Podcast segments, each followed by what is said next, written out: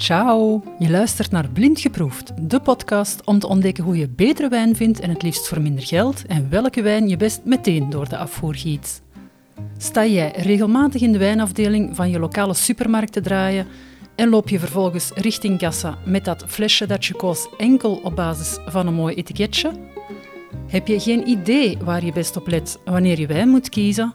Breekt het angstzweetje uit wanneer je een wijnkaart in je handen geduwd krijgt of hoor je het in keulen donderen wanneer iemand je iets vraagt over een appellatie? Kortom, ben jij op zoek naar goede wijn, maar heb je geen zin in al het gedoe dat daarbij komt kijken? Dan is dit de podcast voor jou. Mijn naam is Claire, wijncoach voor vrouwen bij Belgissima en mijn missie is duidelijk. Meer vrouwen aan de wijn. Gedaan met middelmatige cheapo wijntjes, klaar voor het echte werk.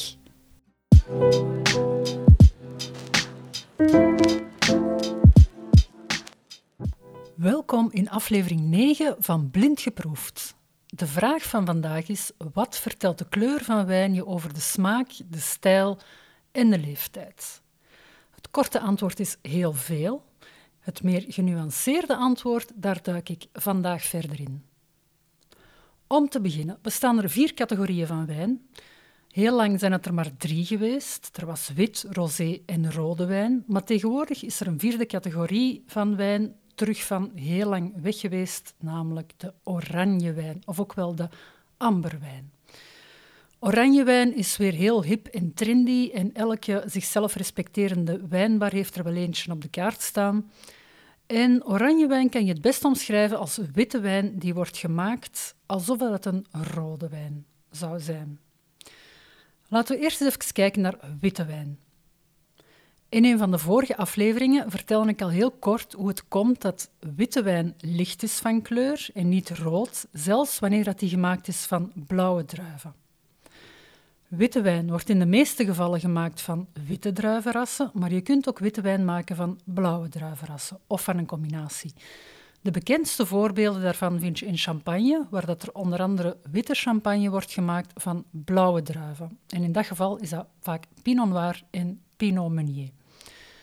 Hoe doen ze dat dan? Als je zelf al eens blauwe druiven hebt gegeten, dan weet je vast wel dat het sap zelf niet zo heel donker is. Uh, zelfs niet veel donkerder dan dat van witte druiven. En het is daarom ook niet het sap van de druif die dat de kleur geeft aan rode en aan roséwijn, maar wel de schillen.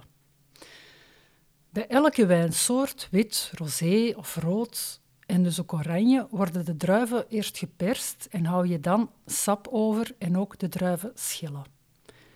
En bij witte wijn worden de schillen eigenlijk al onmiddellijk van het sap gescheiden om te voorkomen dat ze kleur en tannines zouden afgeven. Tannines, uh, dat is het natuurlijke conserveermiddel dat je in wijn terugvindt en dat ervoor zorgt dat sommige wijnen lang kunnen bewaard worden. Een wijn kan tannines krijgen op twee manieren. Enerzijds door het contact met de schillen van de druif en daarbij geldt het principe hoe langer het sap in contact blijft met de schillen, hoe meer tannines dat de wijn zal bevatten. Dus dat zijn eigenlijk tannines die dat intrinsiek aan de druif uh, eigen zijn. Anderzijds kan je ook aan de wijn extra tannines toevoegen van buitenaf door als wijnmaker te kiezen voor rijping op eikenhouten vaten. Want ook eikenhout bevat tannines die aan de wijn worden afgegeven terwijl dat die rust in eikenvaten of in barrique, zoals dat ook wel heet. Welke soort eik je daarvoor gebruikt, dat heeft ook invloed op de hoeveelheid en de stijl van de tannines in een wijn.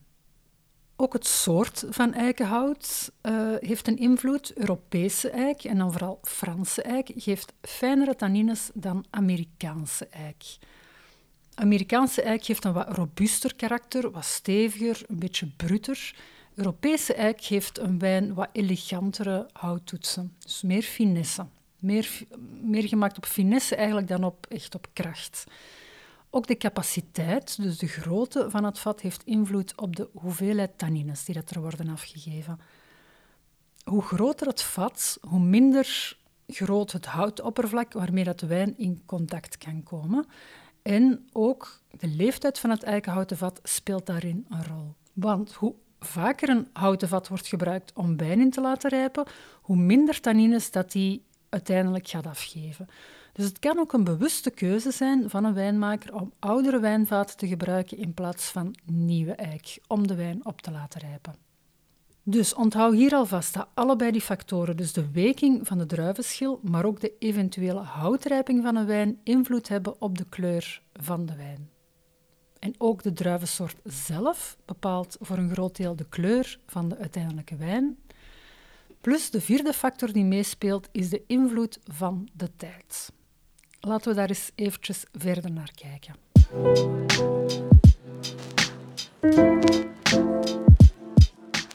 Kort door de bocht kun je stellen dat hoe langer dat de schillen weken, hoe meer tannines en hoe meer kleur het sap krijgt. Ook de temperatuur waarop het dat gebeurt is van invloed, want hoe hoger de temperatuur van de most, dus de most is, is de, de wijn in de wording eigenlijk, hoe meer kleur en tannines dat die zal afgeven. Om die reden wordt de witte wijn en ook rosé op lagere temperaturen gemaakt dan de meeste rode wijn. Wijnen die dat worden gemaakt in een frisse en fruitige stijl, vooral in wit dus, zullen daarom geen of maar heel kort contact met de schil hebben. Rode wijnen, en vooral dan degenen die dat worden gemaakt om lang te kunnen bewaren, die zullen veel langere schilweking krijgen. En dan cirkel ik hier eventjes terug naar onze oranje wijn van in het begin, want wat gebeurt er daar? Dus tijdens de vinificatie van oranje wijn worden de schillen van de witte druivensoorten niet van het sap gescheiden, maar laat ze die wel samenweken. En dat maakt dat de wijn donkerder van kleur gaat worden, vandaar ook dat oranje wijn ook amberwijn wordt genoemd, en ook meer tannines bevat dan een normale witte wijn. En dat geeft een bepaald karakter aan de wijn en kan soms zelfs een beetje bitter overkomen. Uh, in het algemeen is oranje wijn minder fruitig dan witte wijn, maar is het eerder zo wat herbaal. Uh, daarmee bedoel ik vooral zo wat groenachtige, grasachtige tonen en ook uh, kruidig en oxidatief. Ze zijn ook dikwijls wat troebel van kleur, een beetje gelijkaardig aan natuurwijnen of natuurlijke wijnen. En ik vergelijk de kleur ook wel eens met cider, zo wat wolkachtig, uh, maar dan wel een beetje donkerder. Wat roséwijn betreft, daar hangt heel veel af van de manier waarop het is gemaakt. Er bestaan verschillende methodes die dat ofwel eerder lichtgekleurde wijn opleveren en andere die dat donkerroze of zelfs soms lichtrode wijn geven. Rosé wordt altijd gemaakt met tenminste een deel blauwe druiven, al dan niet aangevuld met witte druiven. En afhankelijk van hoe lang de schilweking heeft geduurd, zal de wijn lichter of donkerder gekleurd zijn. Er zijn bepaalde methodes die dat rosé ook een andere, ook een donkerdere kleur kunnen geven. Um, maar donker gekleurde rosé is doorgaans voller van stijl en bevat ook meer smaakstoffen dan lichtgekleurde rosé. Dan de rosé d'Anjou, zoals dat we die kennen. Um, witte druivensoorten geven per definitie minder kleur en smaakstoffen af dan blauwe druivensoorten. Maar zowel in witte als in blauwe druivenrassen bestaan er grote verschillen in het kleurpotentieel. Dus in hoe donker dat de wijnen uiteindelijk kunnen worden. In wit kan dat gaan van bijna kleurloos tot strogeel, goudkleur. En heel belangrijk om te weten, ik kan dat niet vaak genoeg benadrukken, is uh, dat weinig kleur niet betekent dat de wijn weinig smaak heeft. Het beste voorbeeld daarin is Sauvignon Blanc. Dat is een witte druivensoort die dat heel weinig kleur geeft. Uh, heel vaak is dat zelfs waterachtige kleur, maar die dat des te meer smaak afgeeft. Het is een druif die dat heel frisse wijnen geeft met veel aciditeit, maar ook heel uitgesproken citrusfruit, van grapefruit, van citroen. Dus zeker geen wijn met weinig smaak. Voor de blauwe druivensoorten zijn de rassen die dat uitgesproken donkere, diepgekleurde wijnen opleveren. En dan denk ik vooral aan Cabernet Sauvignon, uh, Syrah, Tempranillo of Malbec bijvoorbeeld. Die bevatten heel veel tannines ook, afkomstig van de schil. En het tegenovergestelde effect vind je bij de druivenrassen die dan net lichtgekleurde wijnen opleveren. Bijvoorbeeld Pinot Noir en Sangiovese. Ook hier geldt het principe dat lichter gekleurde wijnen dus niet gelijk staan aan minder smaak. Het zegt wel iets over de stijl van de wijn, want lichtgekleurdere wijnen zijn doorgaans iets fijner en delicater dan uh, de donkergekleurde varianten, die dikwijls wat steviger zijn. Maar ook lichtgekleurde wijnen kunnen veel tannines bevatten. Vooral Sangiovese bijvoorbeeld staat er ook voor gekend om uh, veel tannines te bevatten.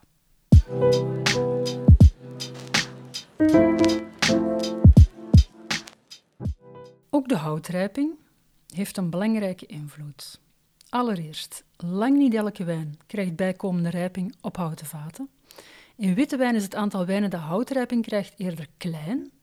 En vooral de druif is daar van belang. In witte wijn is vooral Chardonnay, maar ook Char- uh, Chenin Blanc en Roussanne en soms ook Riesling, uh, zijn vooral de druiven die dat zich daar goed toe lenen. En net zoals bij rode wijn helpt houtrijping om de wijn ook langer te kunnen bewaren. En ook vooral om meer complexiteit te geven, om meer structuur aan de wijn te geven. En wat de kleur betreft zal witte wijn die dat bijkomende rijping op eikenhouten vaten heeft gehad, een donkerdere kleur hebben dan witte wijn die dat enkel op inox of roestvrij staal heeft gerust. Voor rode wijn doet houtrijping eigenlijk exact het tegenovergestelde. Afhankelijk van de duur van de rijping maakt het de kleur doorgaans wat lichter en minder intens, minder geconcentreerd. Extra rijping op houten vaten is het bewust verouderen van een wijn nog voordat die op de markt wordt gebracht. Een houten wijnvat is namelijk wel waterdicht, maar niet luchtdicht. Dus de wijn wordt eigenlijk opzettelijk blootgesteld aan een, zij het dan, gecontroleerde hoeveelheid zuurstof. En dat is hetzelfde fenomeen als wanneer dat een wijn eenmaal in de fles zit, want ook daar wordt de wijn blootgesteld aan een bepaalde hoeveelheid zuurstof, waardoor dat de wijn oxideert of veroudert, onder invloed van zuurstof. Sommige wijnen hebben daar baat bij, maar lang niet allemaal. In de aflevering over wijn bewaren leg ik je uit hoe dat, dat precies zit en waarom dat je bepaalde wijnen wel en andere niet goed kunt bewaren. Maar de tijd doet de kleur van wijn dus ook veranderen. Witte wijn wordt donkerder, rode wijn wordt lichter. En onder invloed van zuurstof zullen zowel witte als rode wijn uiteindelijk bruine tinten ontwikkelen. Rode wijn zal ook vooral aan kleurintensiteit verliezen en dat kan je merken ook in je glas. Een jonge, geconcentreerde rode wijn zal zelfs tegen de glasrand aan nog een diep gekleurde rand hebben en een oudere wijn zal eerder doorzichtige of zelfs een transparante rand hebben. De kleur van witte wijn evolueert van groengele tonen naar strogeel en goudgeel om uiteindelijk ook te eindigen in ambergekleurde wijnen. Een jonge rode wijn heeft eerder paarse en blauwachtige tonen en wanneer die wat ouder wordt, verandert dat, wordt dat wat zachter, worden die kleuren wat minder blauw en evolueert dat meer naar karmijnrood om uiteindelijk ook uh, te, te eindigen in, in vooral meer bruine tonen. Nu, als de rode wijn helemaal bruin is, dan is hij ook volledig over zijn hoogtepunt heen. Dus je moet ook wel wat uitkijken dat als hij zo wat die bruine tonen begint te vertonen, dan is het meestal wel hoog tijd om een rode wijn te drinken. Dus het stadium van die kleurevolutie kan je eigenlijk ook al veel vertellen over waar ergens in zijn leven dan een wijn zich op dat moment bevindt.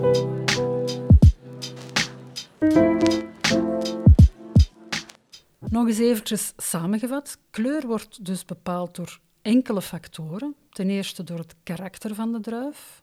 Sommige druivensoorten, zowel in wit als in rood, geven meer kleur af dan andere.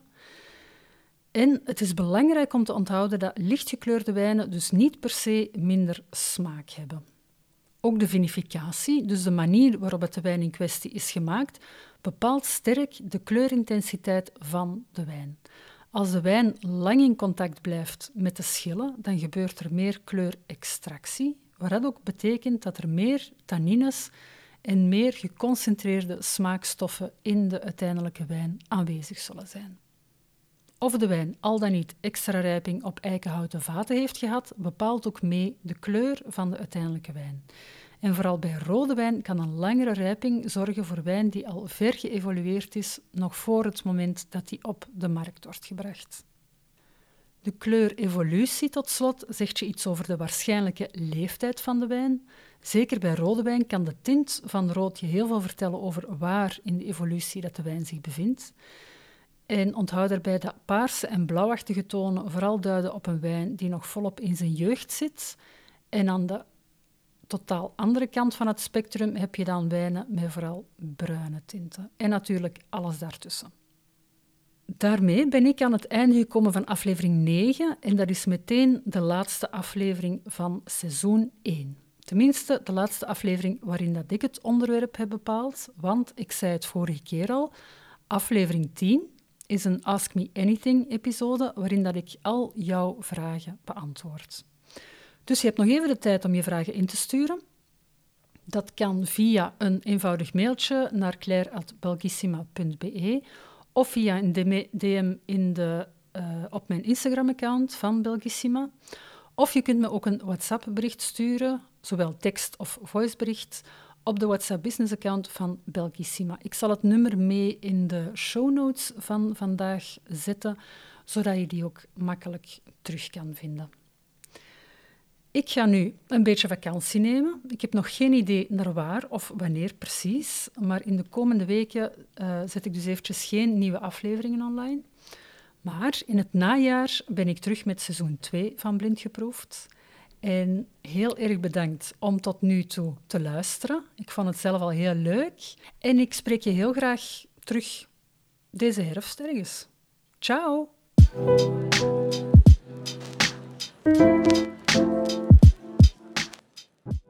Zo, dat was hem voor deze keer. Ik vond het super dat je erbij was en ik hoop dat je er evenveel aan hebt gehad als ik. Heb je de smaak te pakken en wil je je nog verder onderdompelen in wijn, volg dan de podcastshow Blind Geproefd. Die vind je terug op Spotify en Apple Podcasts. Wist je dat je ook heel makkelijk een review kan achterlaten over deze podcast? Ga naar de podcast-app waarmee je deze podcast beluistert en klik op Reviews. Laat bijvoorbeeld vijf sterren achter of schrijf ook een eigen review als je wat extra inspiratie hebt. Daar zou je me een ontzettend groot plezier mee doen, want op die manier kunnen meer luisteraars en wijnliefhebbers me makkelijker terugvinden. Mis geen enkele aflevering en abonneer je helemaal gratis op de Blind Geproefd Podcast Show. Dat doe je door op de knop subscribe of follow te klikken. En ik zou het ook super tof vinden als je een screenshot van deze podcastshow wil maken en hem wil delen in je Instagram stories. Ken je iemand die deze podcast ook leuk zou vinden? Stuur hem of haar dan deze aflevering door. Via Spotify kan dat heel makkelijk door op de drie bolletjes naast de aflevering te klikken en dan te kiezen voor Share. Krijg jij maar niet genoeg van wijn? Dan kun je me ook volgen op mijn Instagram-account Belgissima en op mijn blog die je terugvindt op de website belgissima punt be. Heb je een vraag of een suggestie? Stuur me dan een bericht op claire at belgissima punt be of stuur een privébericht via de Instagram-account van Belgissima. En nu is het tijd voor een goed glas wijn. Bedankt voor het luisteren en tot binnenkort met meer vrouwen aan de wijn. Ciao!